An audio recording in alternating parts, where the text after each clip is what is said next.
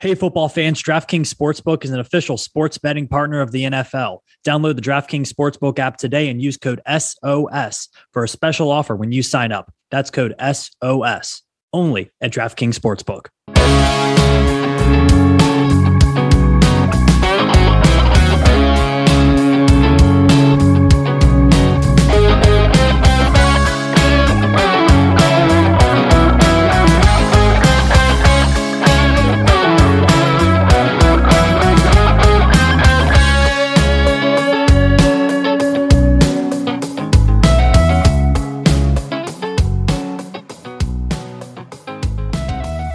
What's up, sons and daughters? It is Sam Jesse with the crew from the Locks of Saturday. Brett, Mike, Robert, and Chris. Guys, it is almost October.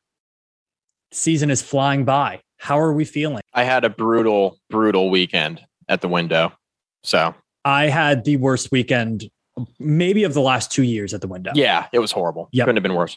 Yep, yep, I went four. I went four and three. I didn't really like a lot of stuff, but Duke pulled through for me. And I apologize for people that were expecting me to go the full length for the Duke Kansas game, but I think I did that justice.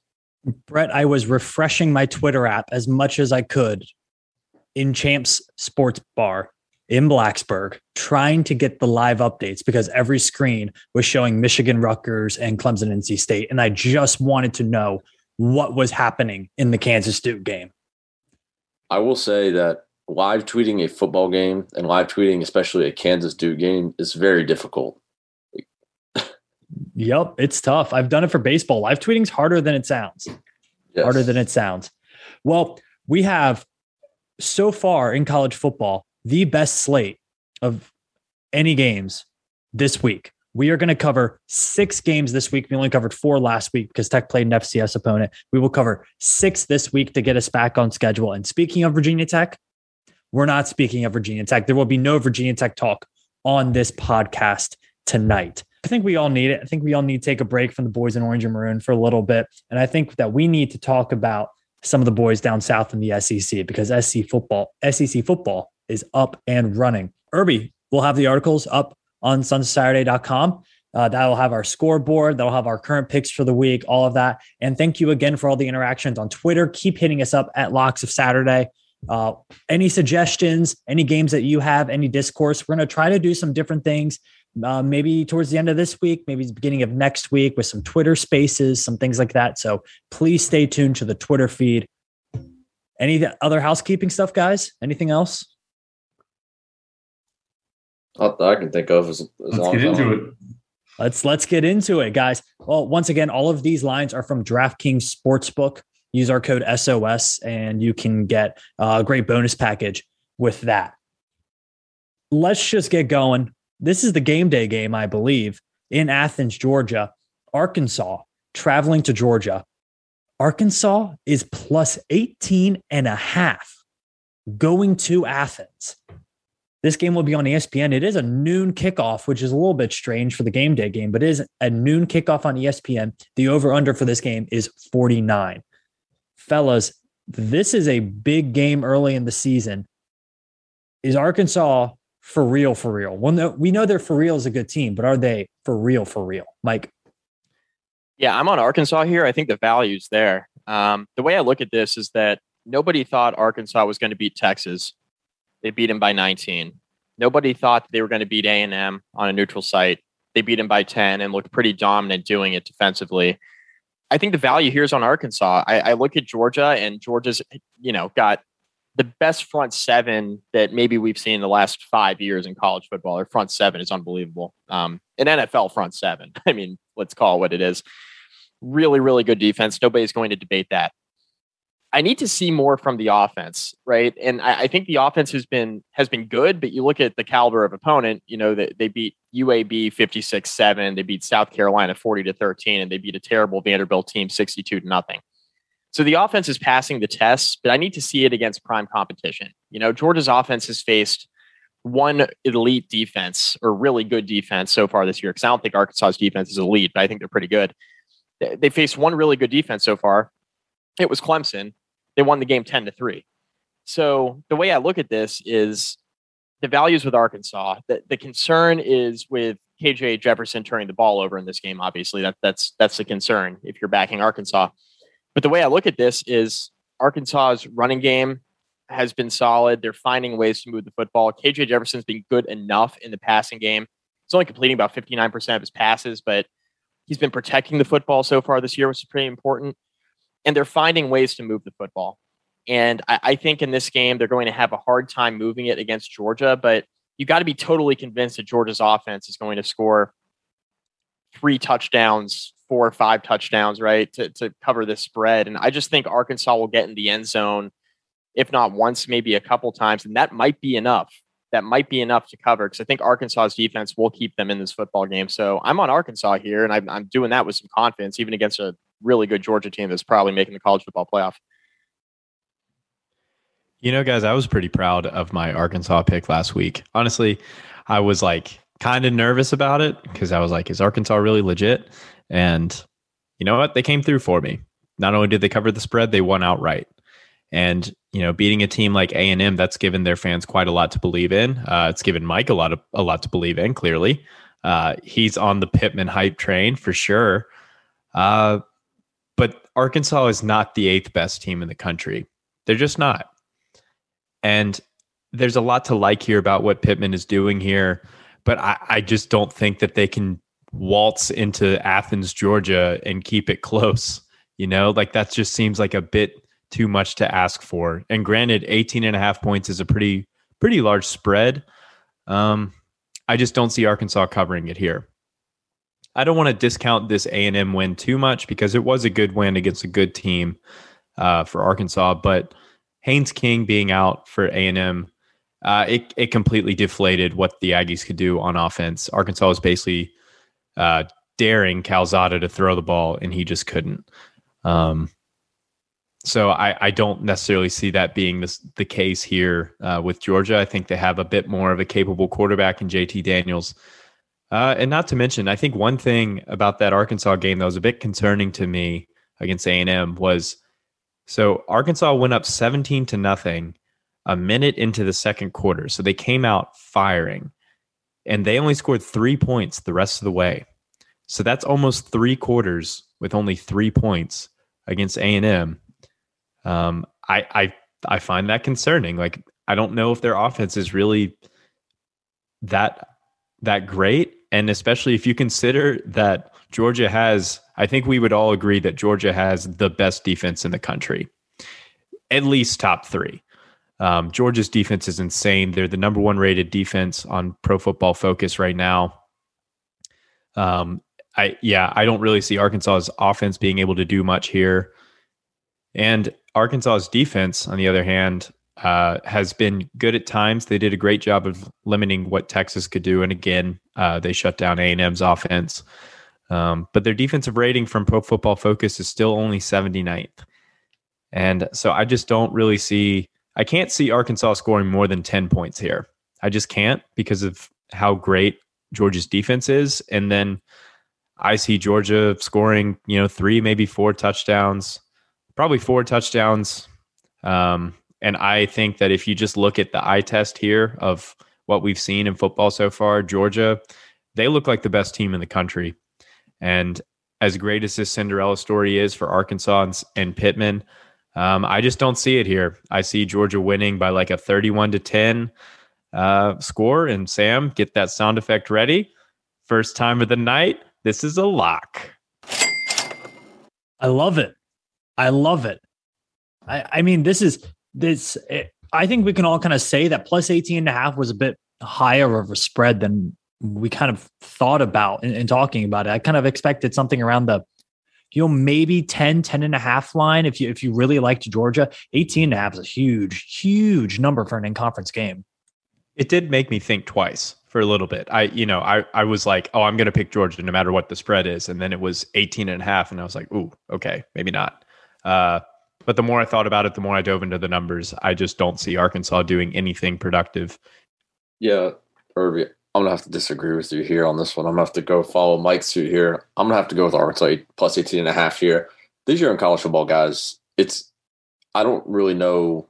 Georgia and Alabama, obviously, I think are the best teams in the country. They're the most consistent. It's been pretty clear from the get go. Um, but I'm with Mike here. I think Georgia's offense is not hasn't shown me much. I mean, Clemson's defense has been great. I mean, they're a good defense. I wouldn't say they're elite this year, but I mean, they only put up 10 on Clemson's defense. NC State put up plenty of points on Clemson to be able to compete. Georgia, I mean, they held Georgia Tech obviously to six points, but they still struggled towards the end of the game. They just couldn't get in the end zone. So my thing here is I think Arkansas is good enough to cover 18 and a half points. Um, this is a bit of a Cinderella story. Do I think they really are top 10 team in the country? No, I don't. But they faced a really good defense last week at Texas A&M, probably the third best defense in the SEC behind Georgia and Alabama. Um, and they were able to put up points there and went outright. So I think Arkansas is going to keep riding this wave. And as college football has shown us this year, momentum has been everything um, for teams this year. As consistency was an issue last year, so if your team has momentum and consistency this year, I think it's um, a good way to look at some games, especially this. Going into Athens is going to be tough. Uh, I think this is probably the biggest SEC game of the year so far, and uh, maybe Fort Alabama was close, but I think Razorbacks to get it done, 18 and a half. Uh, yeah. And I think the this it's going to be interesting with the total points because I think if the total is under, I think Arkansas covers, but if the total goes over, I think they there's a better chance they might not. Yeah, I'm going to continue the uh, the train here. Uh, I'm on Arkansas plus 18 and a half, and I'm surprised no one's kind of brought it up, kind of alluded to it, but why was this line set at 18 and a half? You have to look at it and say, why are they trying to get action on this line? So I have to believe that this was just to get essentially people to start betting on Arkansas to be able to pull the line down to be able to get action on Georgia. So they wanted to get equal bets on here. So if they started it too low, pretty much nobody would ever approach Arkansas in this game. So I kind of look at Vegas and I'm like, what are you trying to do to me here? Especially since the over under was at 49 with almost a 20 point spread. Screams weird to me. So I have to go with exactly. the value of 18 and a half exactly. before I even think about what I'm doing here. Yeah. And Chris, that's a great like point. to talk about it. Um, that's a great point, real quick. Just so the people know, we're recording this on Tuesday night, the 28th. So there's a lot of time for the line to move. Yes. And that was my second point. My bet is this line comes down before game time. Um, and that's just the nature of it. Georgia, more public team. Arkansas, feel good story, but they're not necessarily a nationally public brand as much as U, uh, UGA is. So I do have to believe that this line will come down as the public starts to get more and more and more behind um, the, uh, excuse me, the bigger betters betting on Arkansas pulling the line down, and then the public joins in. Um, so going more into the details of the game, key to the game here, clash of two styles. The more established type things, historically, Arkansas has been a traditionally really good rushing program. It's kind of been their bread and butter over time. Sam Pittman, offensive line coach, coming in, it's exactly what he wants to do. And he's done that so far. And the fact that he has kind of a duo now with, um, I believe it's KJ Jefferson and Trelon Smith, they at least have some sort of dynamic that's capable of at least rushing the football. Um, that eighth ranked rush offense is going against UGA's seventh ranked rush defense right now. So that's kind of where this game will play out is just Arkansas's ability to run and UGA's ability to stop it. And so far, I don't think UGA has really faced this good of a rushing offense attack. And if you look at it, Clemson, we all know Clemson is terrible at running the football this year, way off brand. They cannot move the football on the ground. Uh, then you have UAB Vandy, forget about it. And South Carolina, somewhat of a rushing program, they were down by almost three scores before they even got a chance to breathe in the second quarter. So I just think that they never even really had a chance to try rushing the football. So this will be the first legitimate rushing game, excuse me, rushing attack that UGA's defense will have to face. Um, and then the last part of it for me is just the trend of UGA not necessarily showing up in big ranked games, especially SEC type games. How many times have we been there where Kirby Smart and his visor on, looking at the scoreboard in the fourth quarter, and they were heavily favored going into a home game, and it was a big letdown game for them. And I feel like that has played out over and over and over again, and the numbers back it up. Conference games, uh, 27 and 20 against the spread, only a 12.6 margin of victory. That's just the SEC. Uh, you drill in deeper, ranked opponents, which for the most part, a lot of their ranked opponents are in the SEC, 18 and 11 against the spread, 1.9 average point margin of victory. So very close games. In 1811, it's not necessarily a dominant, uh, excuse me, against the spread percentage as well. So I do have to believe that that factor in a lot of losses to pull that number down to 1.9. Um, so for me, the last part of this, it's just hard to go against Sam Pittman. He's a likable guy. He's kind of like the coach O of Arkansas. He's an offensive line guy, and Arkansas is just a great story. Um, so for me, just looking at the numbers with Georgia's inability to show up in big games, whether it's on the road or at home, just overall against ranked opponents in the SEC, and just the line, I'm going to take the value here, 18 and a half. I can on Tuesday night and just see where the line falls out at the beginning of the week. So go Hogs. Yeah, I'm, I'm right there with you, Chris. Woo pig suey. And this is kind of a dream season for Arkansas so far. Not only are they a 4 0 team, they're 4 0 against the spread, which means you know they are outplaying the best, most accurate expectations of what they should be playing at. And I like what you did, kind of going back with Georgia against the spread in these SEC games. I think that's really important when you look at such dominant programs like Alabama, Georgia, Ohio State, Clemson. Looking at them against the spread, they're not always as dominant as you would think they are. And you know, Georgia gets a lot of games, uh, even since you know Kirby Smart was there, and I believe 2016. But if you go back to 2017, they have played you know uh, 29 games as a two touchdown or more favorite. Uh, in those games where they're a 14 point or more favorite, they are 14 and 15 against the spread. So not a very convincing against the spread margin when they do have these these massive massive favorite lines on their side. I just think 18 and a half is too much. I think this has like game of the week written all over it. Arkansas is a good hard-nosed team. They're not going to get blown out. I just don't see it.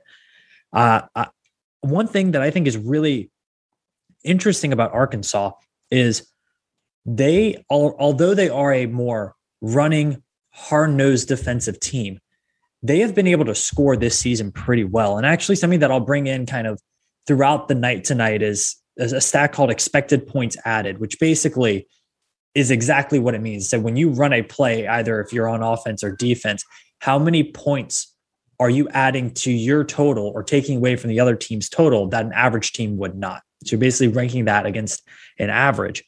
Arkansas is number 15 in the country in expected points added per play margin. So that's taking away, you know, offense, the difference between offensive EPA and defensive EPA. The only issue with that is the team that they're playing, Georgia, is number one. And these are opponent adjusted as well. So when when you're looking at this game, it is really, really hard to go against an 18 and a half point spread. But it's also really statistically so far this season believable to think that Georgia could blow them out. I think you're going to see a bit of regression here with Georgia. They always have that game in the SEC where they don't quite play up to snuff. A lot of times it's at home. It's a noon kickoff. I think that plays into Arkansas's hands very well. I think this is going to be at least a single digit one to two score game. I like Arkansas to cover here. Any final thoughts before we move on to another huge, huge game in the SEC?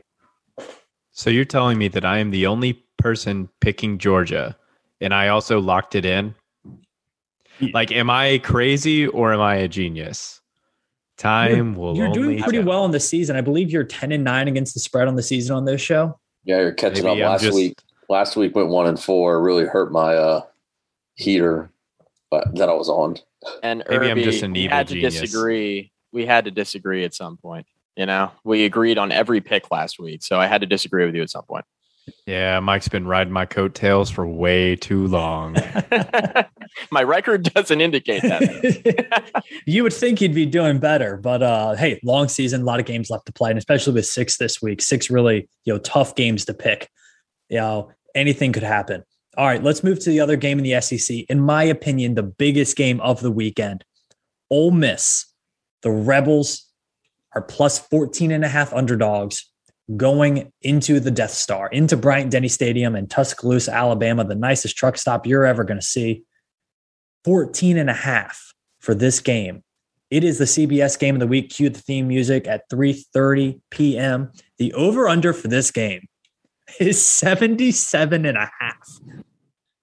Mike, I Take think the and I- over. Take you- the over. Mike, if you and I played NCAA 14, would you set the over under for that competition at 77 and a half? I'm not sure. I'm not sure that I would. 77 and a half is preposterous. Like it is a preposterous total, and I still might take the over. Um, I, I have no idea what to do with this, to be quite honest. Like the way I look at this, Ole Miss, like their defense has improved from last year, but that's not really saying a whole lot, is it? I mean, their defense was not very good a year ago. So for me to come out and say blatantly their defense is better, like, of course it is. It couldn't. Have, it couldn't have been much worse. I mean, they were they had to score forty and fifty points to beat people.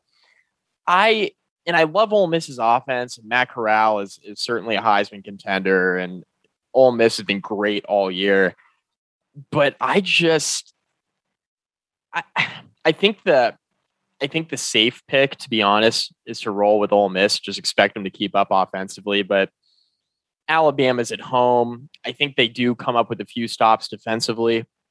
And I think Alabama's offense scores enough uh, to win this game by by at at least two scores. And then you're flirting with that number. I I really don't have a whole lot of confidence in this, to be quite honest with you. I will not be betting the spread if it's still at 14 and a half, you know, going into the game. Um, I'm not touching this right now. For the sake of the podcast, I'll take Alabama because they're at home at Bryant Denny but I do think that Ole Miss certainly has a chance to cover this. I, I, don't see them winning the game outright because I'm not sure their defense can consistently get stops for four quarters. Against Alabama's offense has been pretty good. Um, but I, again, I, I look at that Alabama Florida game though, and, I, and I'm like, you know what? Alabama couldn't stop the run. so is defense going to get enough stops against Ole Miss's high powered offense? I don't I don't know what the answer to that is, but I'm just going to roll with Alabama because they're at home for the sake of the podcast. But I I can't touch the spread at 14 and a half to be quite honest with you guys. So, guys, is this is this a year Lane Kiffin finally does it on behalf of all members of the Saban coaching tree? Finally, taking out to continue the Star Wars analogy, Darth Vader and Nick Saban, or is he or is he Palpatine? Oh, that's a great question. Is he? He's got to be Palpatine because then I feel Yes. like his understudies are the Darth are the Sith Lords. Yeah, but I Okay, feel like so- they okay. pawned them off just to beat them. I guess that was Palpatine's kind of manager too. So, in that case, is Kiffin Darth Vader, and is he going to pick up Palpatine, chuck him off a large balcony? It works for me. I like it. Okay, I like the it. analogy's good. I don't know if it'll actually It happen. It makes sense to me. I'll put but I'll tell you what also makes sense. Ole Miss's offense. Uh, this may very well be the best offense in the country. I said earlier, Georgia has the best defense. Ole Miss really might have the best offense. Right now, they are first, number one in the FBS in both yards per game and points per game. Uh, they are on an absolute tear right now. And last year, in that game last year, they found quite a bit of success against Alabama's defense. And honestly, this was one of the toughest games that Alabama played all year. As spectacular year as Bama had, running the table, winning the national title, all that. Uh, one of their toughest opponents was Ole Miss. Um, and an interesting stat about that game um, is so last year, Ole Miss they completed two passes for 11 yards on Bama's starting cornerbacks. So again, Bama's starting cornerbacks only gave up two catches for 11 yards. Regardless, they scored 48 points and Matt Corral threw for 365 yards and two touchdowns with no interceptions. So even though these corners were absolutely locking it down, it didn't matter. Matt Corral still found a way, and Lane Kiffin found a way to find success um, in other uh, aspects. I think what Kiffin does really well and what his uh, offensive staff does really well in their scheming is um, they know how to play to a defense's weaknesses, especially Alabama's, considering Kiffin spent so much time there. Um, I, this is Lane Kiffin's Super Bowl, and I think he's going to have um, just a really great game plan lined up where he's going to try to find those weaknesses that Bama has and he's going to exploit them. Um, last year, he schemed an offense that was almost entirely attacking Bama's safeties and their linebackers and trying to switch, uh, get faster receivers onto those guys who just could not cover them.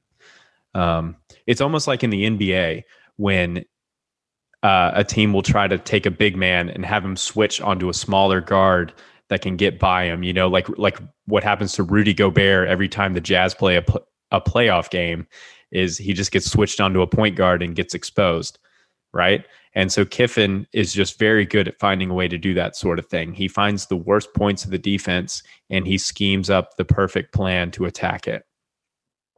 Not to mention, one of those two corners that I mentioned earlier was Patrick Surtain, and he is not there anymore. Um, so Bama's corners uh, will take a step back, missing, you know, a high end first round talent in Surtain. Um, so I think Corral is going to have a field day here. Um, I think he's going to put up some crazy numbers. And Bryce Young on the on the other side for Bama, he may put up crazier numbers. I don't really know. I mean, Bama might get the win here. Uh, this is just going to be a crazy knockdown, drag out, shootout kind of game. I still like the over here. And even if Bama wins this game, I think that it's going to come down to the wire. And I think the Rebels cover here. Roll Rebels. Yeah. Again, I'm in line with Mike here. This line just sucks. I mean, I'm just going to say I, I don't really know what to do. Um, but I will make a proposition here that I think might help some of our listeners out there. A really good thing to do is you might want to tease this line towards Alabama and then tease the Arkansas line towards Arkansas into a two game parlay to try to help increase your odds. Maybe give a couple points to Arkansas to almost get it to three scores and then tease it to Alabama to like 10 points to get it, you know, to get them to cover, maybe not quite that much, but like to maybe 12 points, you know, make sure they cover two scores. Um, if you do something like that, you know, if those if the lines kind of stay the same, I think you can actually still get value out of both these picks. Picking Alabama at home and then picking Arkansas while they're on them, the run that they are on. Um, stepping back, I think we can go to I think I'm just going to go. It's hard to get bet against Nick Saban, even though he burned me in the Florida game. Looked like a lock after the first half, but for some reason, Dan Mullen decided to actually make adjustments and coach a, a great game, honestly. And Emory Jones decided to pick it back up. Um, there are definitely some concerns if Emory Jones can throw and run the football against Alabama. What can Matt Corral do in that offense? That definitely draws some concerns. But I'm again, as our or friend Ed says, I'm not in the business of betting against Nick Saban. Um, just for the sake of the podcast, I'm going to go with Alabama. Uh, 14 and a half scares me. I will be looking at teasing this line um, with a parlay with honestly the Arkansas line at uh, with a couple points each way. So everyone so far is Alabama money line though, correct? From what I'm hearing. All right, Chris. Yes, but I wouldn't be 100 percent confident about it. I'd, I'd maybe like 20 percent chance Ole Miss hits yeah. here. All right, first point here is, and we'll have to go back to the preseason predictions thing in terms of Heisman candidates. This game will say a lot and it will dictate a lot of the narrative. But my pick of Matt Corral is looking pretty good, starting a horse out of the gates here. So, like I said, just him in this offense with Lane Kiffin and how he designs and schemes up plays and the performances that he's given a stage to just basically put up ridiculous numbers week to week in the SEC. If it continues to build and he does what he did last year, you know, that's you're going to see his plus odds go further and further and further down. So if you can find good odds for Matt Corral still, and I believe still out there, grab them while you can because they were almost plus 2000 to start the season and they are going down as you as we speak. So um, I love this game. Battle of two top five offenses. Number one being Ole Miss. I think number four right now being Alabama. Um, and for me, the only thing I could really do in this game, because if you look at the trends, and I did, Alabama has dominated the SEC. There's no way to go around that point, and they have done it pretty well, especially against ranked opponents in the SEC, which is the two VIGs I looked at specifically for this matchup.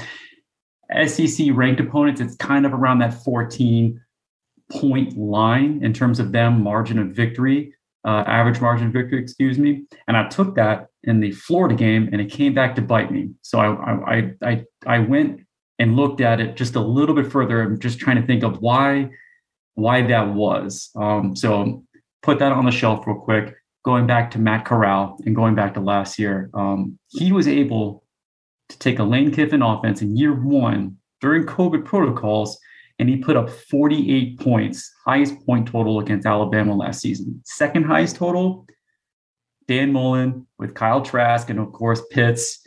They put up 46, the two highest point totals in the season against Alabama last year.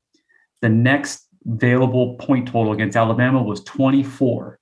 It was a three-way tie. And those teams were really, really, really poverty programs like Ohio State, Georgia, and Texas A&M. So that to me just spoke that for some reason, Lane Kiffin and Dan Mullen are special offensive minded coaches and the only two that I trust right now in the SEC to be able to give Nick Saban fits in terms of being able to put up high points on his team in the SEC. So going forward in this game, I just have to trust the fact that a plus 14 and a half point line why not root for Ole Miss? Root for points.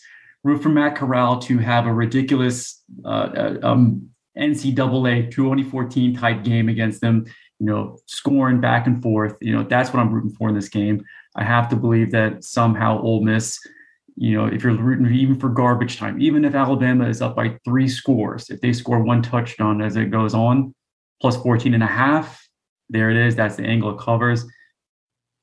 Give me Ole Miss, give me the points. Um, and plus, it's always fun to root against Alabama, especially when you have an offensive-minded coach like Lane Kiffin on the opposite side of the field. It's so scary betting against Nick Saban. It really is scary because at any moment he can win by 40. At any moment. And the hard thing that you have to do when you're looking at the Alabama games, and they're obviously they're fun to bet on because they're always big games. They're on national TV. It's it you end up betting on a lot of Alabama spreads. And picking the right game. There's a narrative out there that, oh, it's a like a shifty, mobile quarterback will give Nick Saban's defense issues. If it's a shifty mobile quarterback and they have a couple guys on defense that can rush the passer and they can, and if they have size up front to stop the run, that that's kind of the formula to beat a Nick Saban team. Well, it's Yes and no.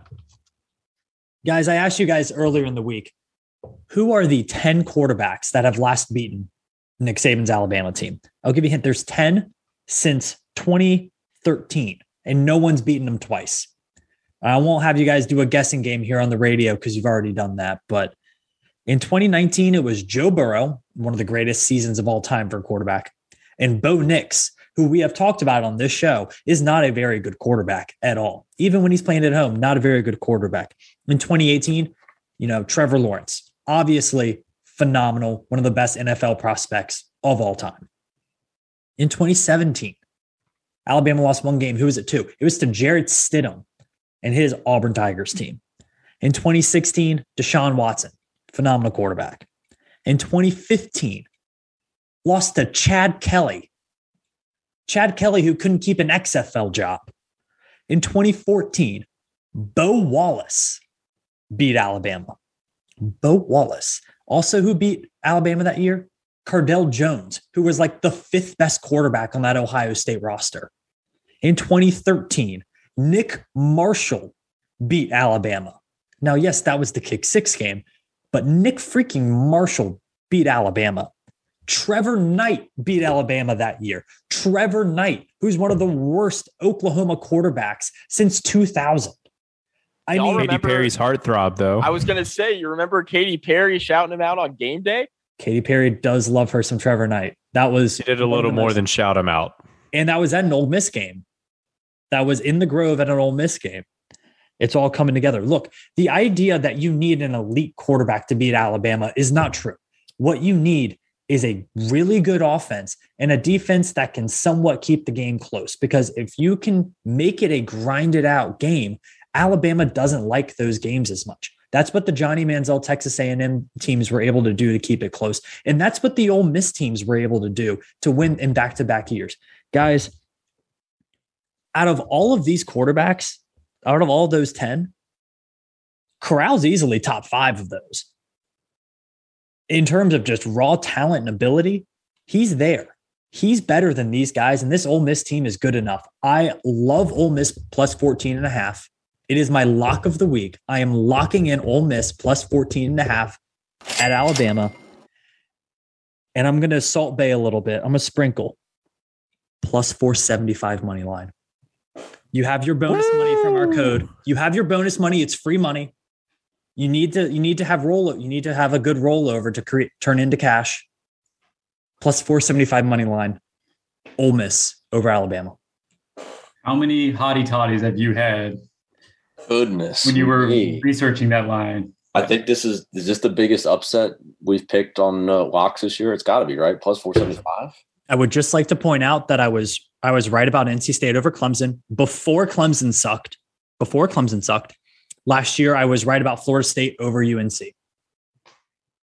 Okay, so you go three for three. Wow. I'm going to chime back in here real quick. yeah, you um, have a great point. Bring it so, up. So when I was talking about teasing these games, I went real quick on my phone and went on DraftKings and teased it. So if you tease Arkansas at plus 21 and Bama minus 10 and a half, you still get you get plus 164 odds in a parlay. And honestly, that's something I'm probably thinking about seriously taking. Um, I think Arkansas can cover 21 and I think Bama can cover 10 and a half. I mean, I think you can take Arkansas 21 and a half and you'll still get plus odds. So that's something to think about if you're like me and Mike and you have no freaking clue what to do on either of these lines. Um, teasing lines and putting them in a parlay together is always a good way to get some value. Yep. I don't hate it. If you're going to pick two coaches who are thorn in the side to Saban going forward, pick two offensive minded guys that remind me of how Gus Malzahn, which you just named the list there. I think four of those were Gus Malzahn led Auburn quarterbacks. You know, if you're going to pick one game a season to to throw a huge money line big down on, this is one of the games. Three, excuse me. I think three of the quarterbacks. I think he was 2013 to 2020 for Gus Malzahn there, but um, it that's a huge value, and this would be the week to do it. I I feel great about it. I feel great about it. All right, let's move on before I change my mind. Maybe one of the biggest toss-up games in terms of winner or loser that we have picked on the show so far this year. Baylor, undefeated Baylor, is plus three and a half at undefeated Oklahoma State. This game is on ESPN2 at seven o'clock. Over under is 49 and a half. Guys, this is a tough, tough game to pick. Neither of these teams have really been nationally prominent so far this year. So, not a lot known about them, but it is a top 25 matchup. I think I'm on Baylor. Um, I, again, like this is another one of those toss up games. Three and a half points is nothing. I'm on Baylor here on the road. I, here's why. Like, I look at Oklahoma State and I have not been very impressed through the first month. I, I, mean, I think their best win is certainly Kansas State last Saturday. Uh, that that was a pretty solid win. No coincidence that Spencer Sanders played his best game of the year in that game, but you know they they beat Missouri State by a touchdown. They beat Tulsa by five. They should have lost the Boise game on, on the scoop and score that got ruled dead, and they missed a field goal. Like they they should have they should have lost that game on the road at Boise um, the, the Kansas State game was certainly their best game of the year, and, and they put it all together. And Spencer Sanders was good. Uh, but do you trust Spencer Sanders to be good again? is the question, and I, I don't. Now it's not like Baylor has been all that convincing either, but uh, if I look at this purely from a quarterback standpoint, I'm going to because it's three and a half point line. I'm not sure either one of these teams are, are particularly good. Gerry Bohanon has been all right, right? 823 yards passing, 73% completion percentage, seven touchdowns, no interceptions. He takes care of the football. If he can continue that on the road at Oklahoma State, I think Baylor has a chance to win this football game. I just don't, I, when I watch Spencer Sanders play, I just don't really get the feeling that Oklahoma State can consistently put an offense together over the course of a 12 game season to be competitive in the Big 12. And maybe that's not giving enough credit to the rest of the team, but I just, they're missing something without Chuba Hubbard, obviously, which I mean, what a statement that is, right? But they just don't, it, they don't feel the same on offense. I feel like it's a more Spencer Sanders heavy system this year. And I don't think that's the best version of Oklahoma State. I think Oklahoma State is at their best when they're running the football well. And I just don't trust him to make the right decisions 100% of the time or even like 90% of the time. In, in a in a close game at home, you know, I, I, think the the safe pick again is just roll with Oklahoma State in a toss up because they're at home. But I just think Baylor's the better team, and I'm just going to go with Baylor in an upset, three and a half point dog. I like the Bears here.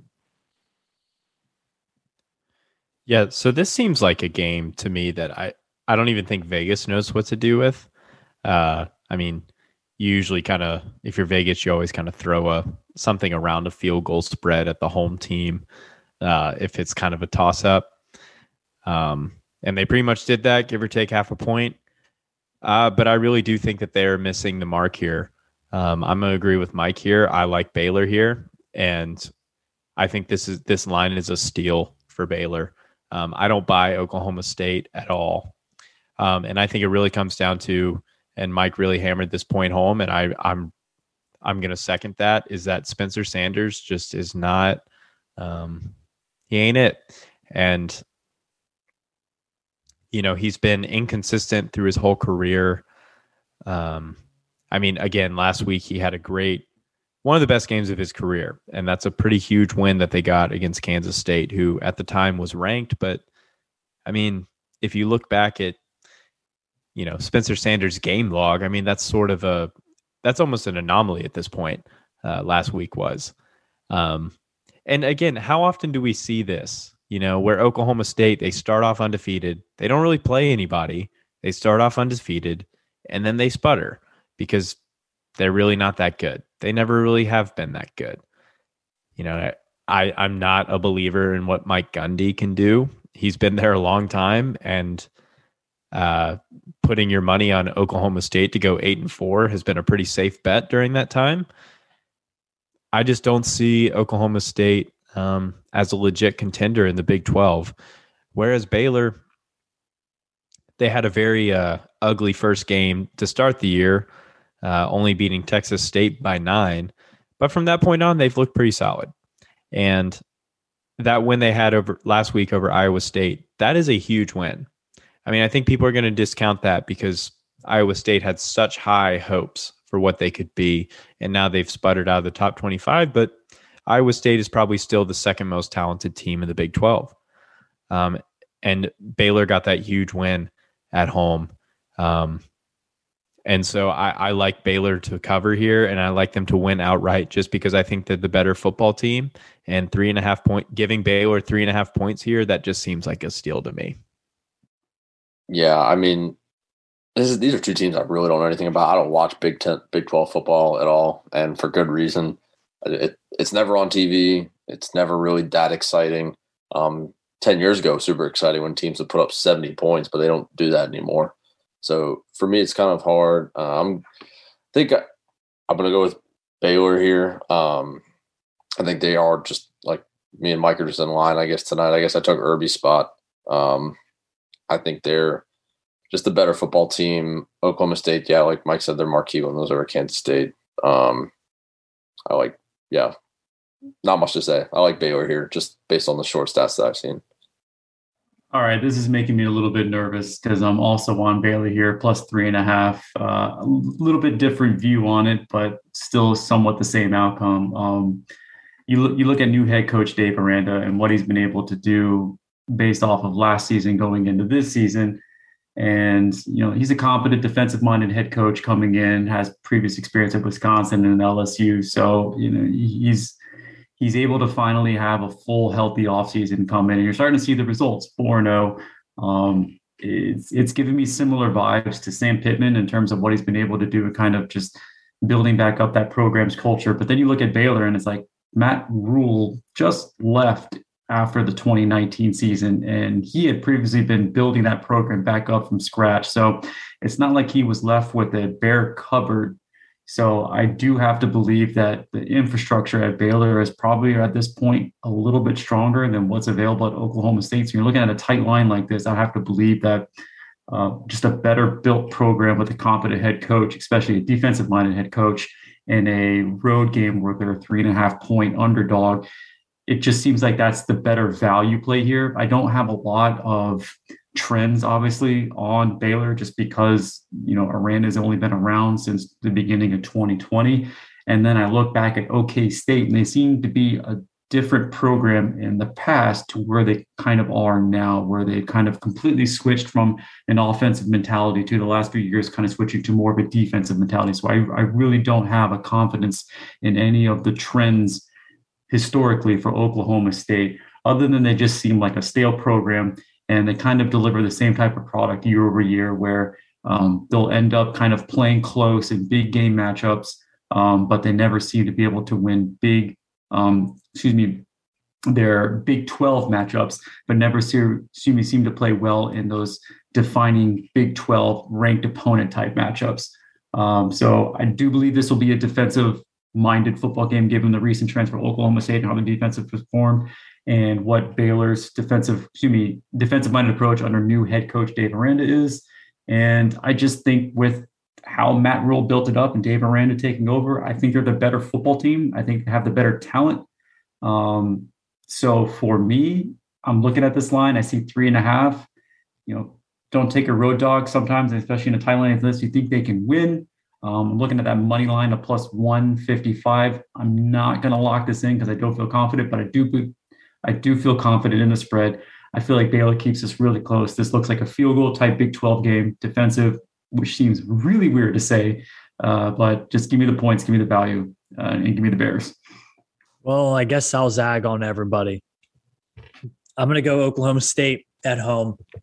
And there are, this is one of those games where there are some stats that point to Baylor being the better team, but then there's a lot of the emotional and, you know, the, the brain says Baylor, but for me, the heart says Oklahoma State. Here's what the brain is telling me Baylor is the number 14 in the country and earns um, expected points added by rushing. So every time that they rush, they have the number four most expected points added in the country. Oklahoma State is number 52 in the country in EPA per rush on defense. So that is a strength of uh, strength of Baylor and a relative weakness for the Oklahoma State defense. I think Baylor can lean on.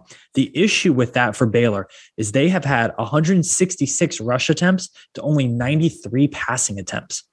They're running the ball 64% of the time. To put that in perspective for everyone, Virginia Tech is only running the ball 59.5% of the time. So think about a team that runs way more than even Virginia Tech runs. And a lot of that, I mean, they've played like what Texas State and Kansas, and they were both blowouts, and they were just running guys. I think I think that 4 0 from Baylor is a much softer 4 0 than what we're seeing from Oklahoma State, who did beat an above average Kansas State team and did go on the road and beat Boise State, albeit with much help from the refs, but they did beat Boise State on the road. Baylor's just coming off an emotional home win against a better team in a game that they quite frankly got outplayed. Iowa State outgained them 479 to 282. Iowa State had 27 first downs. Baylor only had 15. Iowa State had the ball for over 11 minutes more than Baylor. It was just one of those fluke things, turnovers at the right time, penalties at the right time, and Baylor is able to get the win. Classic letdown game on the road in conference against a very similar opponent. I have Oklahoma State here minus three and a half. And guys, I'm going to throw a stat. This is for this show and the other ones. Obviously, it's a very even game. I like to go at the home team. On this show, in games that we have picked, the home team is 12 and 3 against the spread in true home games. 12 and 3. I'm going with the home team. Uh, I, I don't think Baylor is as good as their 4 0 record is saying. They're a bit they're a bit sloppy. They're averaging 69 penalty yards a game. and they're not playing good teams doing it. I think that hurts them. I think the turnovers hurt them. I think the inability to throw the ball hurts them. I like Oklahoma State here to win at home at night in Stillwater. Uh, this is a quick aside. I and and what you were saying made me think of this. But looking at Iowa State real quick, they've lost two games. They're out the top 25. You talk about what ifs in football. In their two losses, they have outgained their opponents by a combined 818 to 455 yards. I just want to throw that out there. That's very unfortunate. That's also why we don't use things like total yards and yards per play and average yards passing to determine how good a team is anymore. Yeah, but that sucks. That sucks because they, at least in the Baylor game, they were the better team. Well, guys, before we get into any more college football action, there has been some awesome NFL action, especially in primetime games so far this season. We're moving into week five of college football, but it's only week four of NFL football. And DraftKings is making sure that you have the best deals possible. DraftKings is giving new customers $150 instantly when they bet $1, just $1 on any football game. Can't miss this offer. Head to DraftKings Sportsbook app now and place a bet of $1 on any week one or any game this week to receive $150 in free bets instantly. Hey, are you in a state though that sports betting not legal, don't have a sports book? That's okay. DraftKings has you covered. DraftKings still has huge cash prizes up for grabs all season long with their daily fantasy contests. DraftKings constantly has free shots at millions of dollars for all new customers. Head to DraftKings Sportsbook now. Download the DraftKings Sportsbook app now and use promo code code SOS to receive $150 in free bets when you place a $1 bet on any football game. That's promo code SOS this week at DraftKings Sportsbook, an official sports betting partner of the NFL.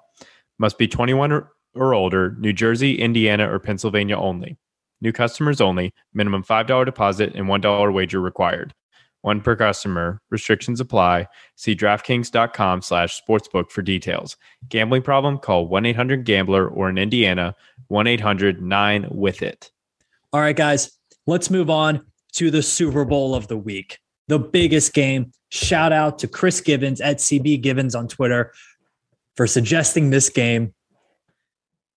Uh, It would be one of the better high school football games in the state of Virginia this weekend. Connecticut is plus 14 and a half at Vanderbilt. This game will be televised in prime time on ESPNU at 7:30. The over-under for this game is 51 and a half. Mike, take it away. I'm going to take a shower after doing this. Um, I'm on Vandy. I feel disgusting picking this game. So, thanks to uh, was it Chris Givens? That his name? It was our boy Chris. Chris. Yep. Thank you, Yep. Chris. Thank you, Chris. You have ruined my Tuesday night. Um, I am. I'm picking Vandy. Uh, I cannot, in my right mind, pick UConn to. And, and again, I mean, the the question is: Is Vanderbilt two touchdowns better than anybody? Probably not, but maybe against UConn. So give give me Vandy. They at least put up a fight, kinda against Stanford. And I think Stanford happens to be a pretty decent Pac 12 team this year. So they put up a fight there. They beat Colorado State. That's more than we've seen out of the UConn team so far. So I- I'm going to roll with Vandy at home when that win that game by multiple scores. That- Vanderbilt's terrible, but they're not UConn. There are SEC players on Vanderbilt. All right. They might not be very good, but there are some SEC players on Vanderbilt. They have the patch on the jersey. It counts. Yes. Yeah. I mean, come on. Come on. Vanderbilt. That's Just worth a means more, touchdown right? at least. I I would just like to uh, start this with a public service announcement. If you or a loved one find yourself watching this football game at 7:30 on a Saturday night and you are not a fan of either team, to quote Michael Jordan, stop it. Get some help. and not because you lost a bet on this podcast like Brett did. Like if you're seriously watching this, get some help. Yes, if you are some sicko out there and you enjoy watching this, please never speak to me. I, I can't. This is just awful. I was looking at the pro football focus grades for these teams. Offense, UConn, 129th. Vanderbilt, 124 out of Hell yeah. 130 That's the stuff. defense. UConn, 104. Not as bad. Vanderbilt, 119. These may very well be two of the five worst teams in college football right now. Yet somehow one of them has a 14 and a half point spread. I get it. They're in the SEC. Vanderbilt, whatever. But I'm on UConn here. I'm doing it. No, no, we're not doing this. We're not doing this. The UConn Huskies, they have not won a football game since October 26th, 2019. Last week, they lost to Wyoming by two points. They have tasted what it's like to almost win a game. This is it, y'all. This is it. UConn is winning the game. Give me that plus 450 money line. Mike is looking at me like I'm insane, and maybe I am. I can't stop laughing. UConn, go Huskies. Glad we chose to agree last week and not this week. Oh my God. I'm not sure how I follow up that. Um, wow. Well, just I'm going to lead off saying Kansas Duke last week was not nearly as bad as I thought it was going to be. That was actually an entertaining game, honestly. Um, it was a shootout, but uh, this game is not going to be a shootout. The one thing I am going to hammer on this game is the under uh, at 51 and a half. Like, what are we thinking? I don't know. It, yeah, hammer the under. We'll start there. Uh, betting UConn first game of the year against Fresno was by far my worst bet I think I've ever done. Let's um, let's talk this out. Let's yeah, talk that, this out. That was by far my worst bet I think I've ever made. Uh, I'm not afraid. I'm not afraid to admit that that was pretty bad. Um, and I, I don't know if I can get myself to bet them again after that, just because it, UConn, Vanderbilt does have SEC players. Um, UConn is two and three against the spread, whereas Vandy is one and three against the spread.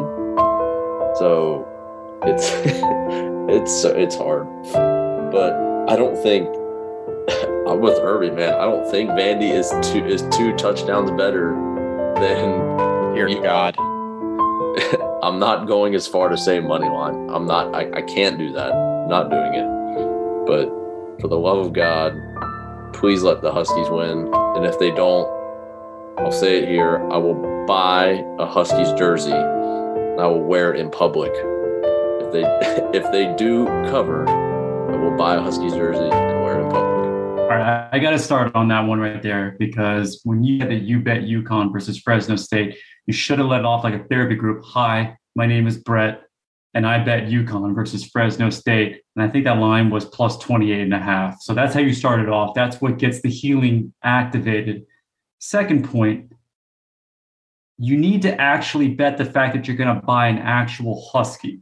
So let's change it up. Instead of a husky jersey, you're going to actually no, purchase a Huskies dog. don't deserve so let's, hot let's raise weather. the stakes a little bit. Huskies don't deserve hot weather. I can't do that. I, I they're cute, but they don't deserve hot weather. You you did mention the fact that UConn last win, I think, was in 2019. Don't forget that was against UMass. We said this is a matchup between two of the worst five teams in Power Five football. UMass is in that equation. So the only team that they have beaten in the last two and a half years has been one of the other worst teams. So uh, this line just stinks. This game stinks. This is the degenerate game of the week. If you're betting this, uh, uh, uh judge your life decisions.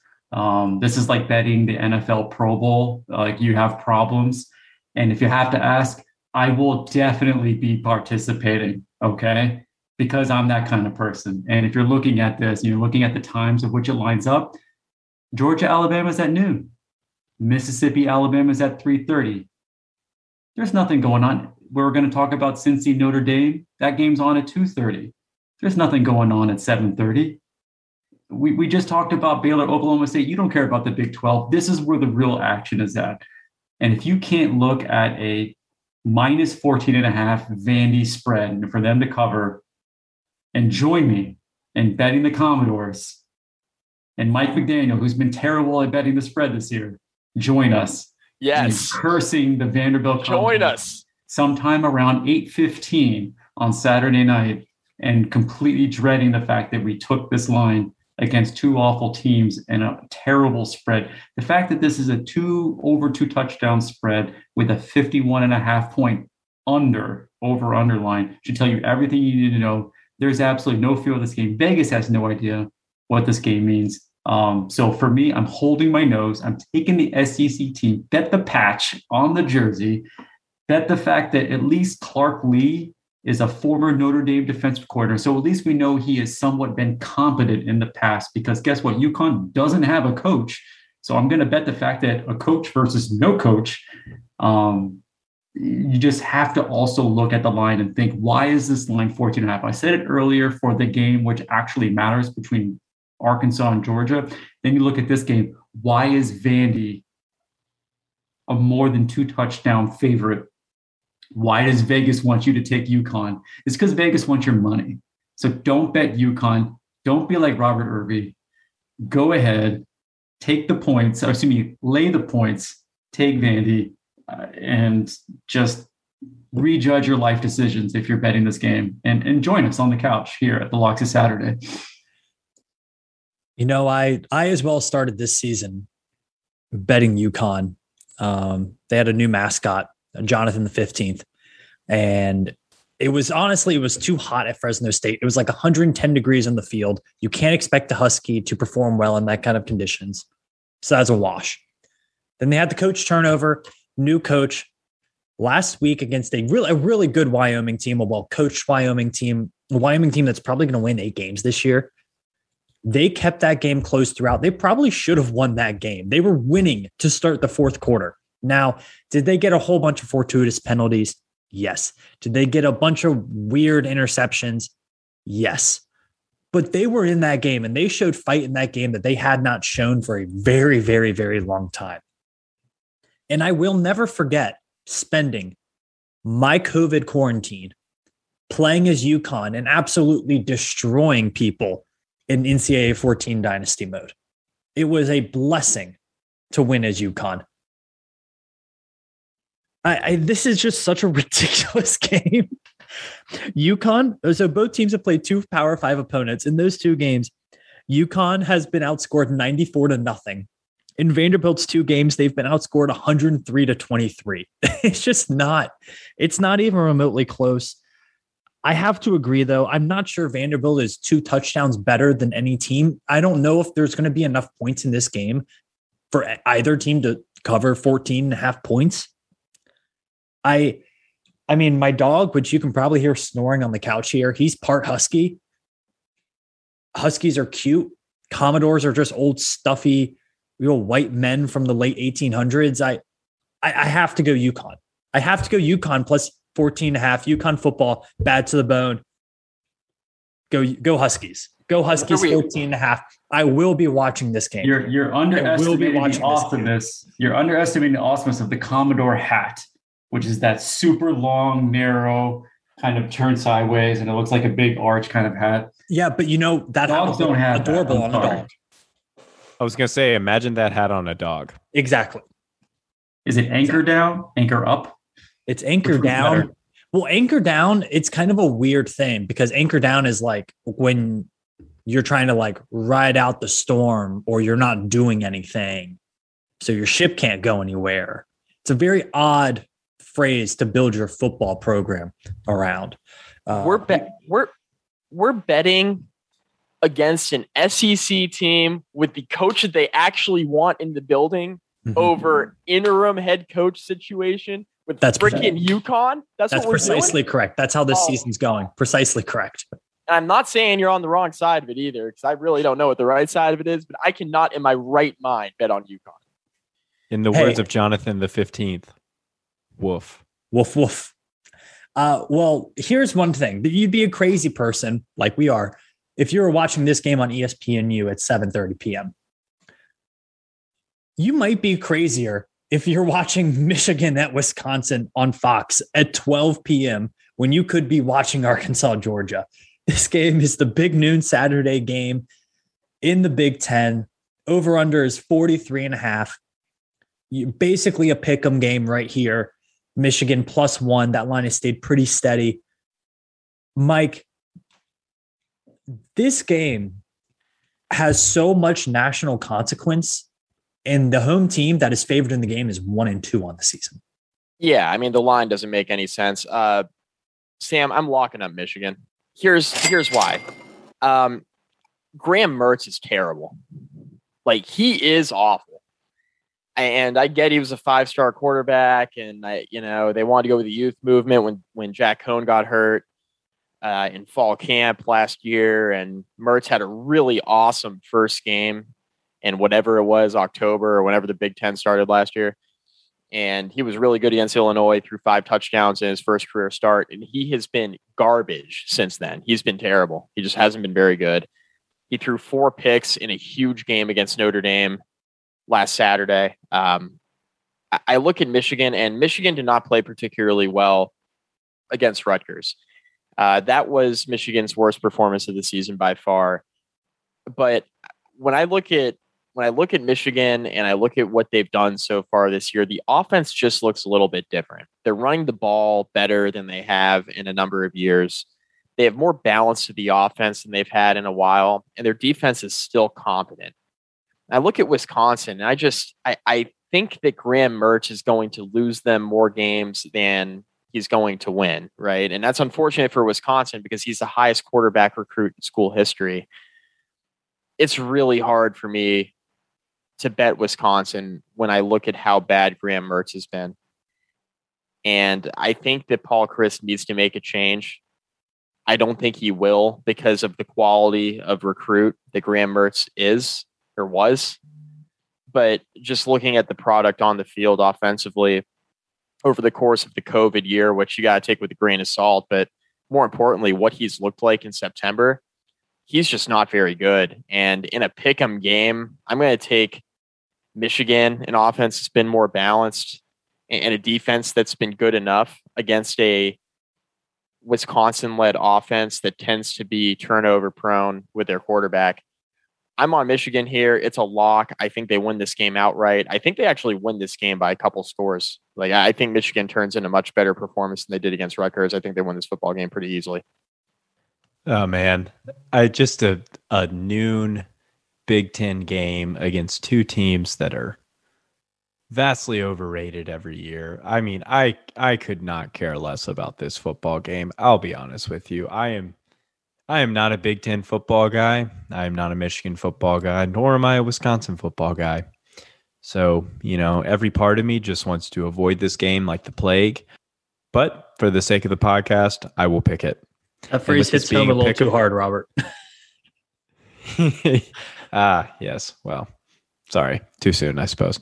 Um, I, I I think I like Michigan here, especially with this one point spread. So it's basically a pick 'em. I'm going with Mike here. I'm going uh, with Michigan. Mike is correct. Graham Mertz is bad, but also for Michigan, Cade McNamara also not good.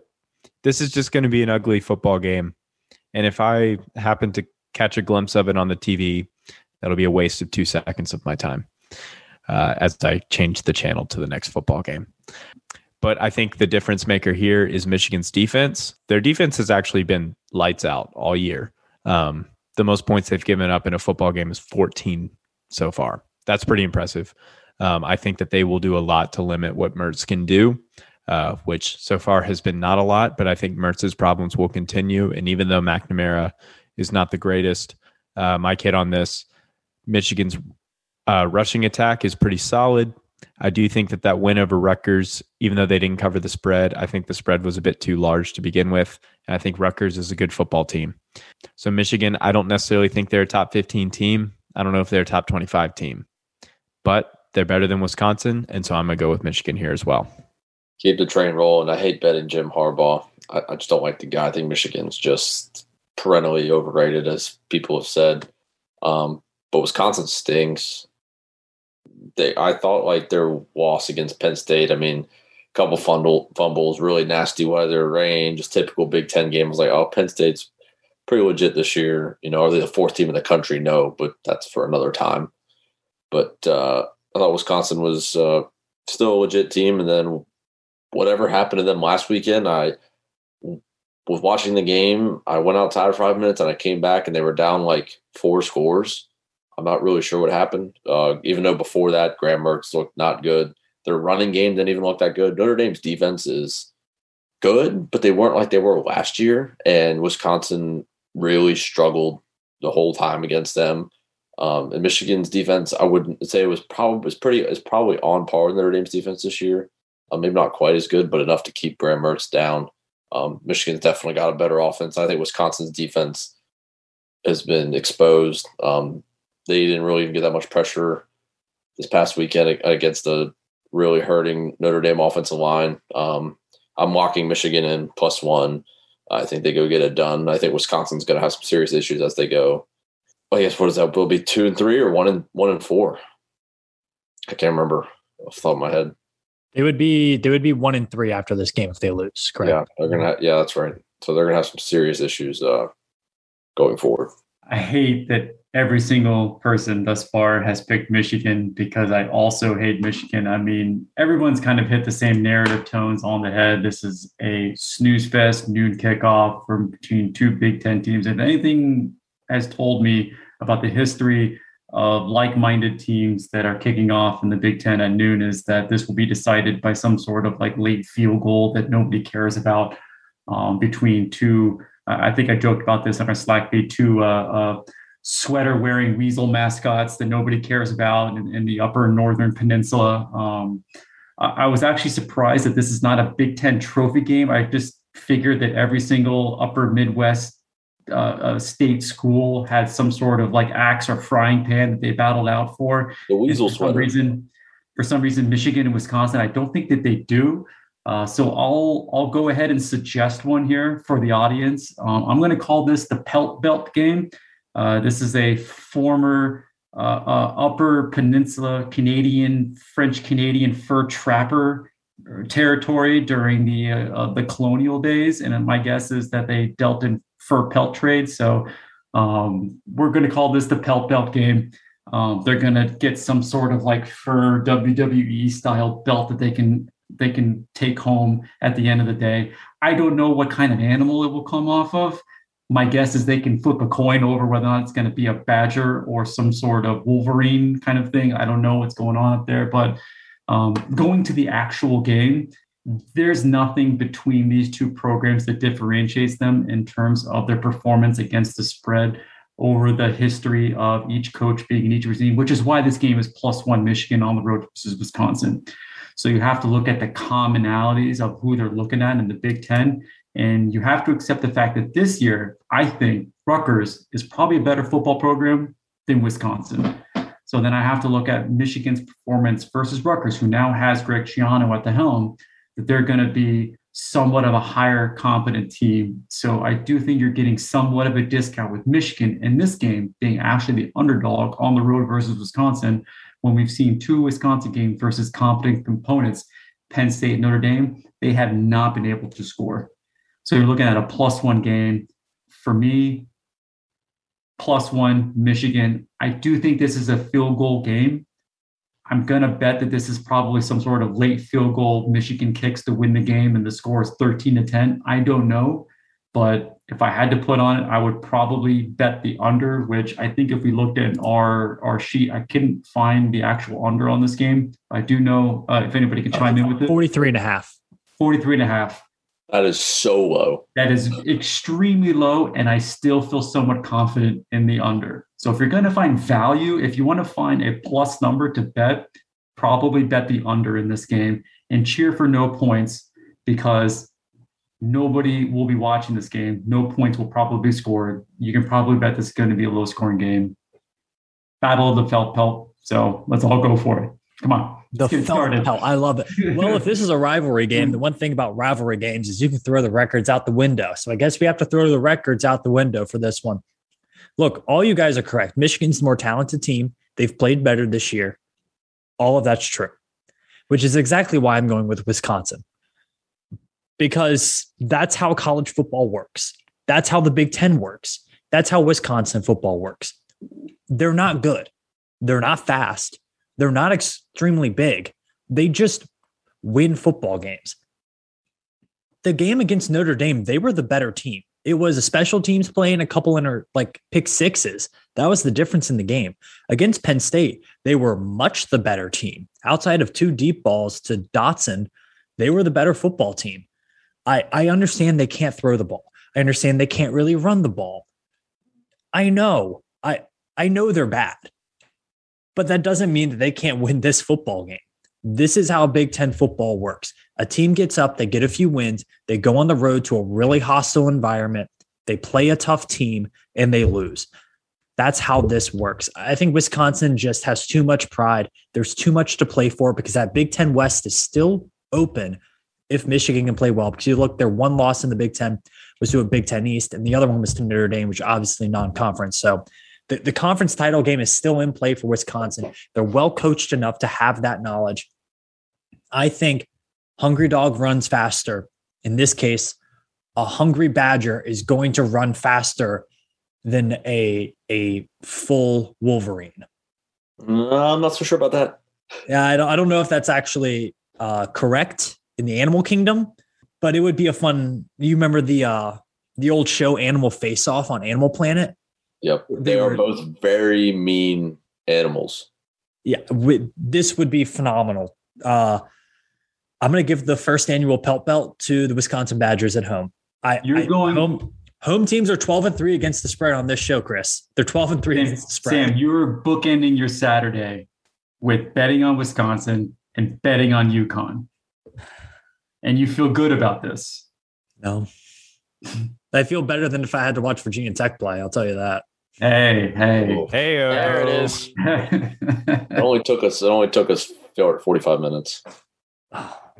Yeah. No, being honest, uh, at least Wisconsin has been bad against bad, really good defenses. Um, I yeah, I'm feeling Wisconsin this one. They're at home, Camp Randall. Let's move to a real fun game. And I, no Virginia Tech talk. We're not going to talk about Virginia Tech. Cincinnati. This game has a lot of financial impact for some people on this podcast that really, really liked Cincinnati plus 2,700 to make the college football playoff. On DraftKings Sportsbook, that is now sitting at plus 650. That shows you how this is all kind of playing out for Cincinnati. They are minus one and a half at Notre Dame. This game on NBC, 230, Mike Tirico, Drew Brees. The over under is 51. Mike, take it away. I know I am the resident Cincinnati fan on this podcast. I don't know, fan or enthusiast or just better. I don't know. Plus 2,700, uh, I became a real big fan. Yeah. Yeah. I've fan of that bet so far. We'll see how that pans out. I actually grew up a Notre Dame fan. I don't know if you guys knew that, but I, I grew up a Notre Dame fan, didn't get into school there, ended up at Tech. Long story short. Um, I know this is detrimental to that futures bet that I place Cincinnati making the playoff. But I think I'm on Notre Dame here. And my answer would have been different a few weeks ago. But Notre Dame's defense single handedly won them the football game against Wisconsin last weekend. Now the offense, the offense did score some points. So I, I you know, but, but the defense helped put it away. You know, um, Notre Dame had two pick sixes.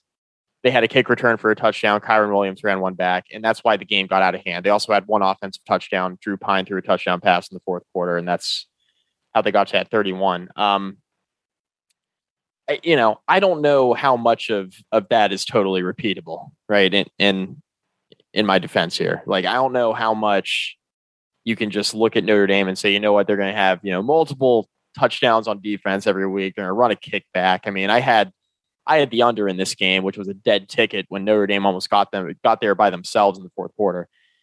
Um, but I'm going with Notre Dame. The reason why is because defense has been consistently playing better. Um, the, the Purdue game defense was solid.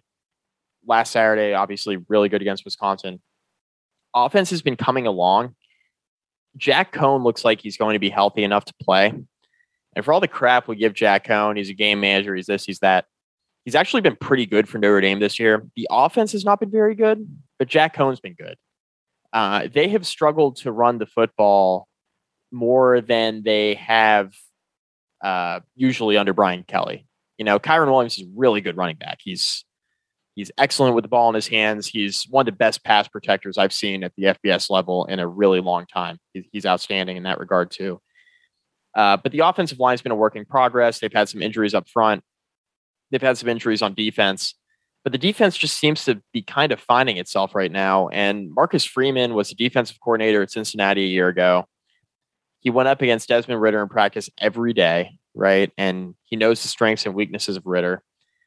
And I just think Notre Dame wins a close game at home. You know, Brian Kelly wins a lot of these close games when they're not in a playoff against Alabama or Clemson. Like Notre Dame wins these games more often than not when they're up against a big time team at home or on the road. You know, Kelly has Notre Dame ready to play. And I think that Cincinnati is really, really good. And I think they've been the the more consistent team through three games, even though the Indiana game was up and down a couple weekends back.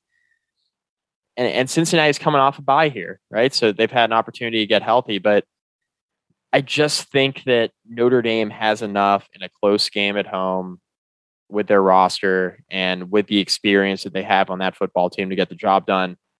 I think Marcus Freeman, his his knowledge of the Cincinnati program, I think is going to help Notre Dame here, especially when you consider how the defense has played the last couple weeks. So I'm gonna go with Notre Dame in a close game. I can see us kind of going either way, but give me the Irish here. Fellas, I do want to say that I mean this is easily the biggest football game in Cincinnati football history. Um, and it might even be the biggest game in group of five history, at least under the current playoff format. I mean, because what other time have we seen um, a group of five team that actually has realistic playoff aspirations go against a team like Notre Dame on the road, where if you win, like you are 100%, maybe not 100%, you are actually a contender to some degree. Um, and I think that any chance for a non Power Five team to make the playoff under this current four team format, however much longer that lasts, we'll see. Uh, any chance a non Power Five team has to make it uh, rests on this game. And because of this, I think because of just the weight of it all and how much it means, I like Cincinnati on the road here. So not only do they know how much this game means, they are really, really good. I don't know if they're playoff good, but they're really good. And their defense is riddled with NFL talent. I think if you especially look at their pass rush, uh, their pass rush is really, really good. And at the same time, Notre Dame's offensive line is really struggling. Uh, like Mike alluded to, they haven't run the ball well, but also Jack Coan. I think, I do think Jack Coan is a good quarterback, and I think he's played pretty well, about as well as he can. But I think that he hasn't been protected well enough. Um, and that has led to some mistakes and maybe some missed opportunities. Jack Coan in four games has been sacked 19 times. That's almost five a game. That's really bad. Um, and and Cincinnati is going to easily be the best pass rush that Notre Dame's faced all year. And so I see the Bearcats getting a lot of pressure here. I think they're going to force some mistakes from Coan and from this offense. And I think Desmond Ridder, I do think, Mike, I think that's a really good point about Marcus Freeman. And that is not something I considered, but I think Ridder just does enough. Um, and I like Fickell as a coach here. I think I think Cincinnati does enough, and I think they get the win on the road. I think they're really anchored by their defense. Um, this is going to be a low scoring game. I like the under.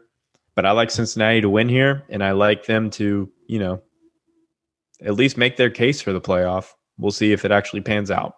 Yeah, I'm also on Cincinnati here.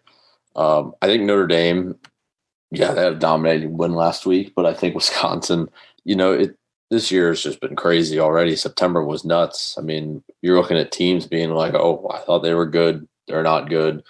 This team didn't look good, but they blew this team out. You know, it's hard to, you know, it's hard to kind of get a gauge.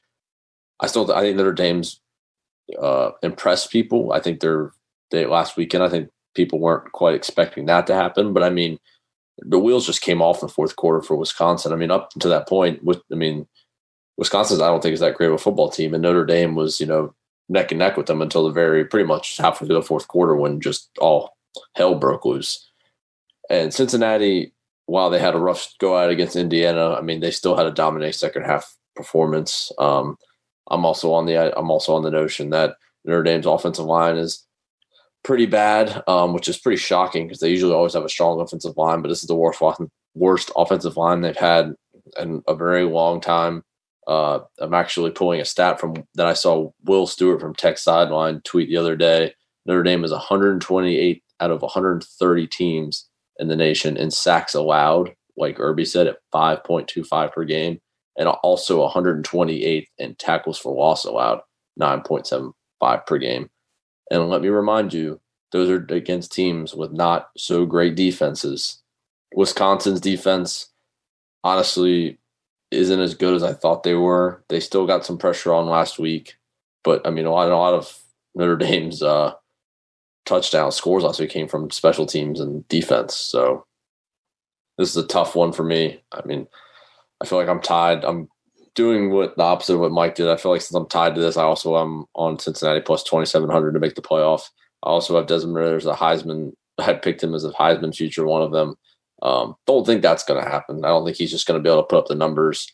Um, he hasn't made really a case for it, but if there is a chance for him to make a case for himself and lead him to the playoff, it's going to be this weekend. So I like Cincinnati here. Go Bearcats. All right. So I feel somewhat less confident because I'm backing Mike and I'm going against Brett given the trends at the beginning of the season. So I'm going to short Brett here. I'm going to continue to roll with Mike. Notre Dame for me is the play in here, and this is why. Um, they just have more experience facing midseason ranked Power Five opponents. So when you're talking about why do I like Cincinnati? Why are they ranked? Why are they constantly in the narrative? It's because they usually end up rolling in their own group of five conference schedule and then they get a break before the bowl game and they play well in the bowl game and you're thinking why didn't cincinnati get a shot in the college football playoff and, and under luke Fickell? so he's been there for the last few years. So i looked at trends. Since 2018 because you know that, that matters to me. Notre dame in that same time frame since 2018 11 and 3 against the spread 5.3 average point margin of victory since 2018 against ranked power five opponents.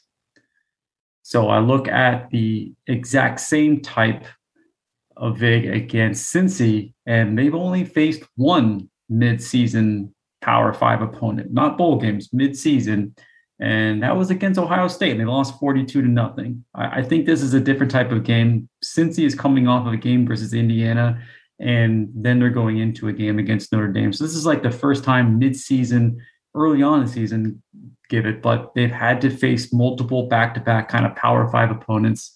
Um, and that's, to me, the differentiating factor the fact that they have to go back to back, I believe, road games. Um, and this is going into Notre Dame. Um, and that just separates group of five versus power five teams in my my personal opinion so um, to me another thing here is just um, Notre Dame, they've been here before. Uh, they've been kind of an, an, underdog versus what is considered to be a nationally recognized type program. You look at even back last year, midseason, they faced Clemson. They were a four and a half point home dog versus Clemson. Uh, they ended up winning that game outright. I just feel like Notre Dame is better suited and has better talent to be able to win this type of game. Um, and they're used to having kind of a gauntlet type schedule. I don't believe Cincinnati is midseason used to having a gauntlet type schedule yet. You know, they are a great program. And the one thing I was looking at is whether or not um, Notre Dame could stop Cincinnati's offense because Cincinnati is going to score points. That's their biggest, you know, plus of it. So I looked at it and I just thought, well, who is heading Notre Dame's defense? Well, Notre Dame's defensive coordinator is the former defensive coordinator for Cincinnati, Marcus Freeman. Uh, you gave him a couple games to get right. You saw the first two games, and that ultimately skewed the lines away from Notre Dame the first two games of excuse me the first three games of the season where you could actually get value on Notre Dame. I think it's one of those things where like you have new scheme, new defensive coordinator is coming in, he's getting the players reps in his different type, excuse me, his different type of system. And now we're going to start probably seeing a trend and you have to look at the trend here of Notre Dame possibly being a more defensive type of team going forward under Marcus Freeman, who we know to be a good defensive coordinator. He was Cincinnati's defensive coordinator from 2017 to 20. And that's where the bread and butter was during those earlier years of Luke Fickell's tenure there. So, given the fact that Power Five type schedule for Cincinnati, they're not used to it. Notre Dame being a home dog, Notre Dame being pretty solid against ranked Power Five opponents, 11 3 against the spread. Give me the Irish. Um, so to me, the value here is on Notre Dame. You know, I I have talked about in this pod going with the home team. Notre Dame, obviously the home team. And look, of all the teams on here, Notre Dame's the one to bet at home. The last loss for Notre Dame in Notre Dame Stadium was September 9th, 2017 against Georgia. They only lost that game by one point. Do you guys know the last time that Notre Dame lost a home game by two or more points? Was it Virginia Tech? It was November 9th, 2016. They lost by three to Virginia Tech. We're not supposed to talk about them, but I had, Hey, had to guess it, it. it was a positive thing. It's been a long time. I mean, this is one of the most underrated home environments, not because it's loud, just because it's the worst weather that you've ever seen in your life. And they get the matchups at home and they play well at home. I it's really hard for me to go against that. But Cincinnati's just the better football team. They just are. They're better up front. They have the better quarterback. Their defensive backs, I think, are going to make it really, really tough to throw the ball. And Notre Dame has been fraudulent all year, all year long, all year long. Cincinnati is number 25 in the country in expected points added per play on offense. Notre Dame is 108th.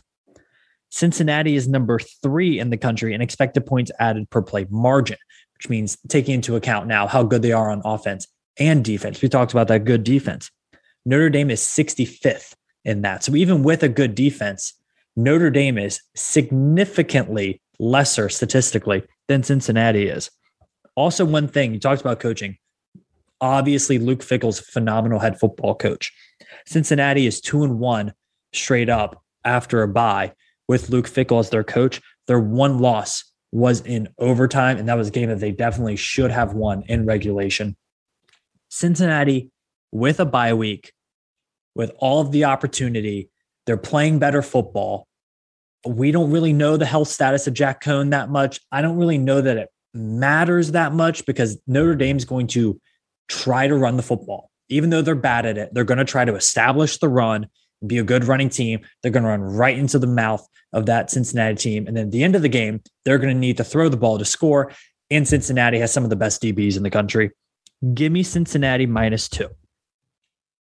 Now for the fun stat. You guys want the fun stat? In the last 30 games that Cincinnati has been a favorite, they're 30 and 0.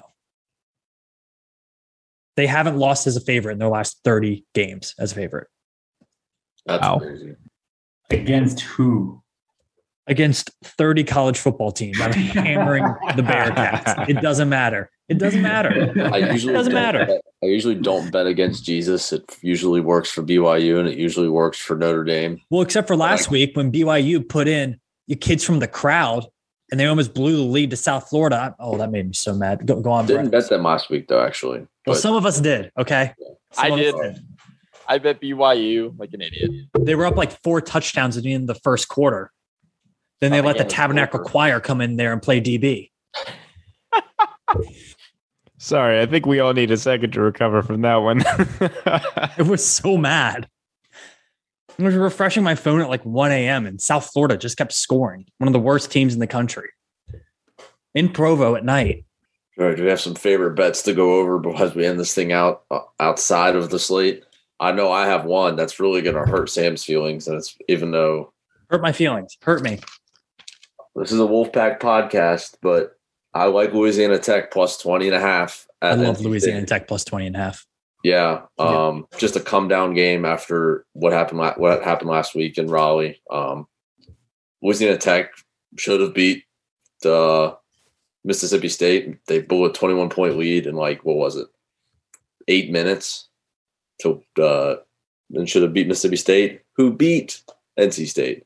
Transitive property is never a good way to go to bet teams. Don't. It's not a good. Not a good method, but they can compete. Uh, so yeah, I, I like Louisiana Tech plus 20 and a half. Go ahead. I can see I see Chris about to say something. I'll, I'll take one here. And this one is a complete reversal from my ACC preseason predictions in terms of over unders. Syracuse, Florida State. I'm going to take a complete 180 for each over and under for each team. So if you listen to this podcast in the beginning of the year, go ahead and start trying to find lines if you can still find futures. Um, probably is not still out there, but you can take some value off of that. Uh, Syracuse's defensive line seems to be legit, and that's the one way you can slap Florida State in the mouth this season. Uh, Florida State's a home favorite, four and a half. They're 0 and 4. Uh, if you're going to be able to still get value at betting against Florida State, it's going to be against lesser type programs like Syracuse, who are still viewed to be somewhat still kind of what they were last year, where Dino Babers led their team. I think it's like to one win. Um, so be a sicko, bet another crappy ACC game, uh, take Cuse, take the points. I, I don't think Florida State could beat anybody right now, to be honest. I'm gonna uh, I'm gonna give a shout out to one of our Twitter followers here. Uh, her name is Kelsey Schober, maybe Schober, uh, and she asked us a question on our replying to our Locks Saturday Twitter account. And I'm going to read the question here, and I'm also going to try to answer and open the floor. She said, I want to lock up Oregon to cover against Stanford and Oregon State to cover against Washington, but don't know a ton about Pac 12 after dark. So would be interested if you had thoughts on those. Well, Kelsey, Damn. in my opinion, in my opinion, trust your instincts because I think those are two great picks. Right now, Oregon is sitting at minus eight on the road at Stanford. Uh, I don't really put much stock in what Stanford is. Um, Oregon's the third ranked team in the country, and for good reason. Uh, this game won't be close. I see Oregon winning it by three touchdowns at least. Uh, and Oregon State is only a two and a half point favorite at home against Washington. I know Washington's won their last two games, uh, but that's not exactly against stout competition. Um, this is a team that lost to Montana, whereas Oregon State has looked good uh, all year. They beat USC last week, 45 27, which I guess that's not that good of a win anymore. But I like the Beavers here. Two and a half points, way too small. So, Kelsey, trust your gut here. Bet on those Oregon teams. Kelsey, pat yourself on the back because you are so, so smart. Oregon is a legitimate college football playoff team, and Stanford is not good.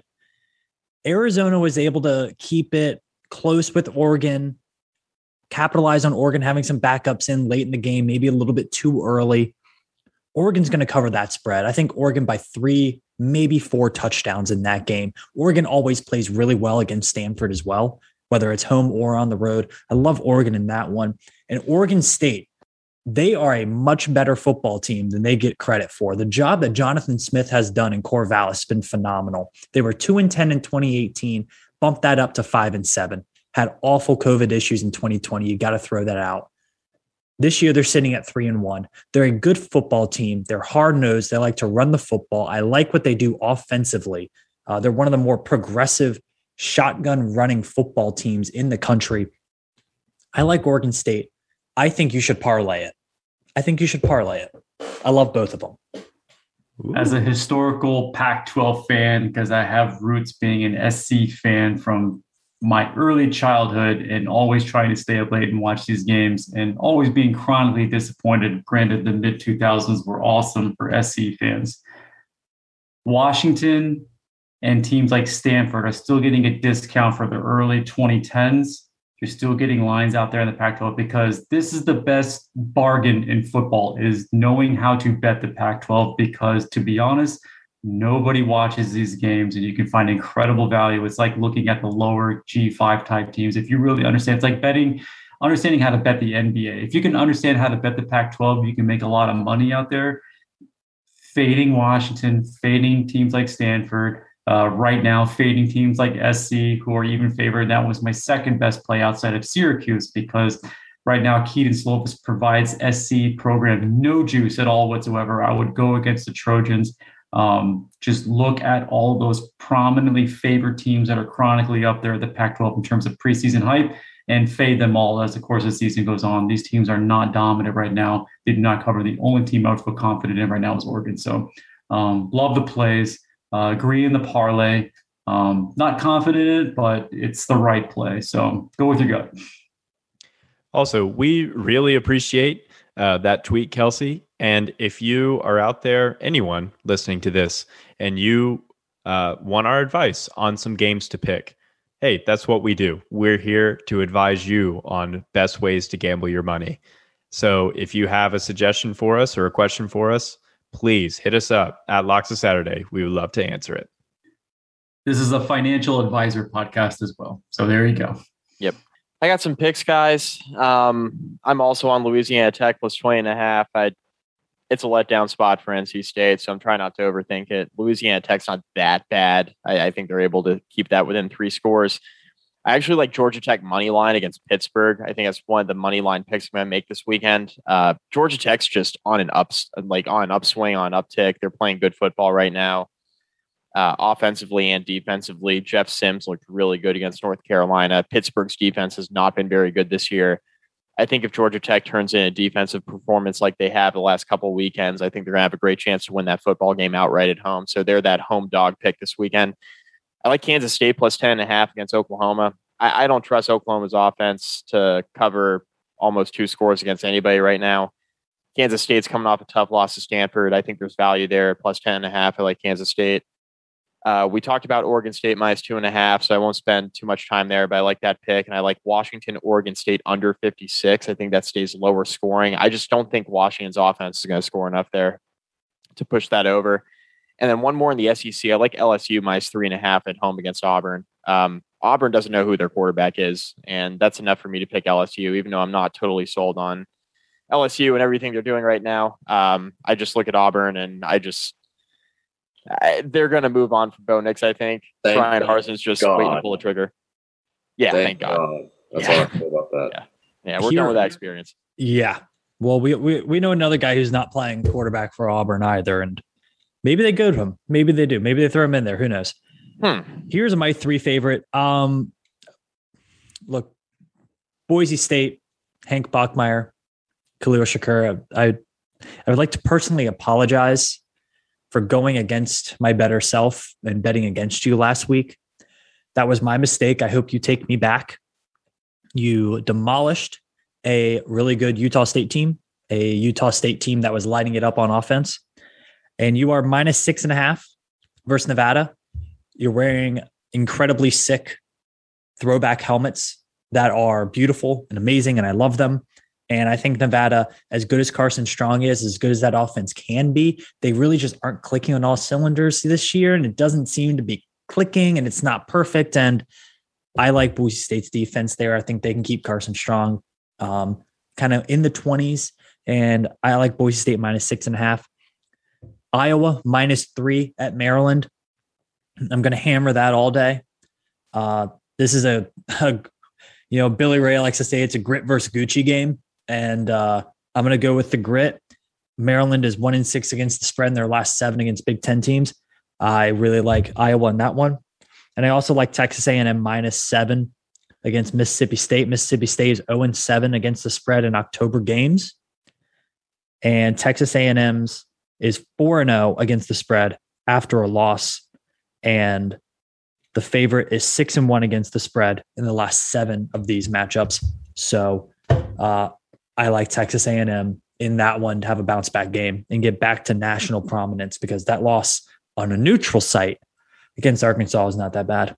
Um, and then I have some some other ones that I'll sprinkle in that I'll find on Twitter. I like Kentucky plus eight and a half at home against Florida, and then I also like Georgia Tech money line against Pitt. I think Pitt is gonna Pitt has potential to fall apart real quick. Oh yeah, Sam.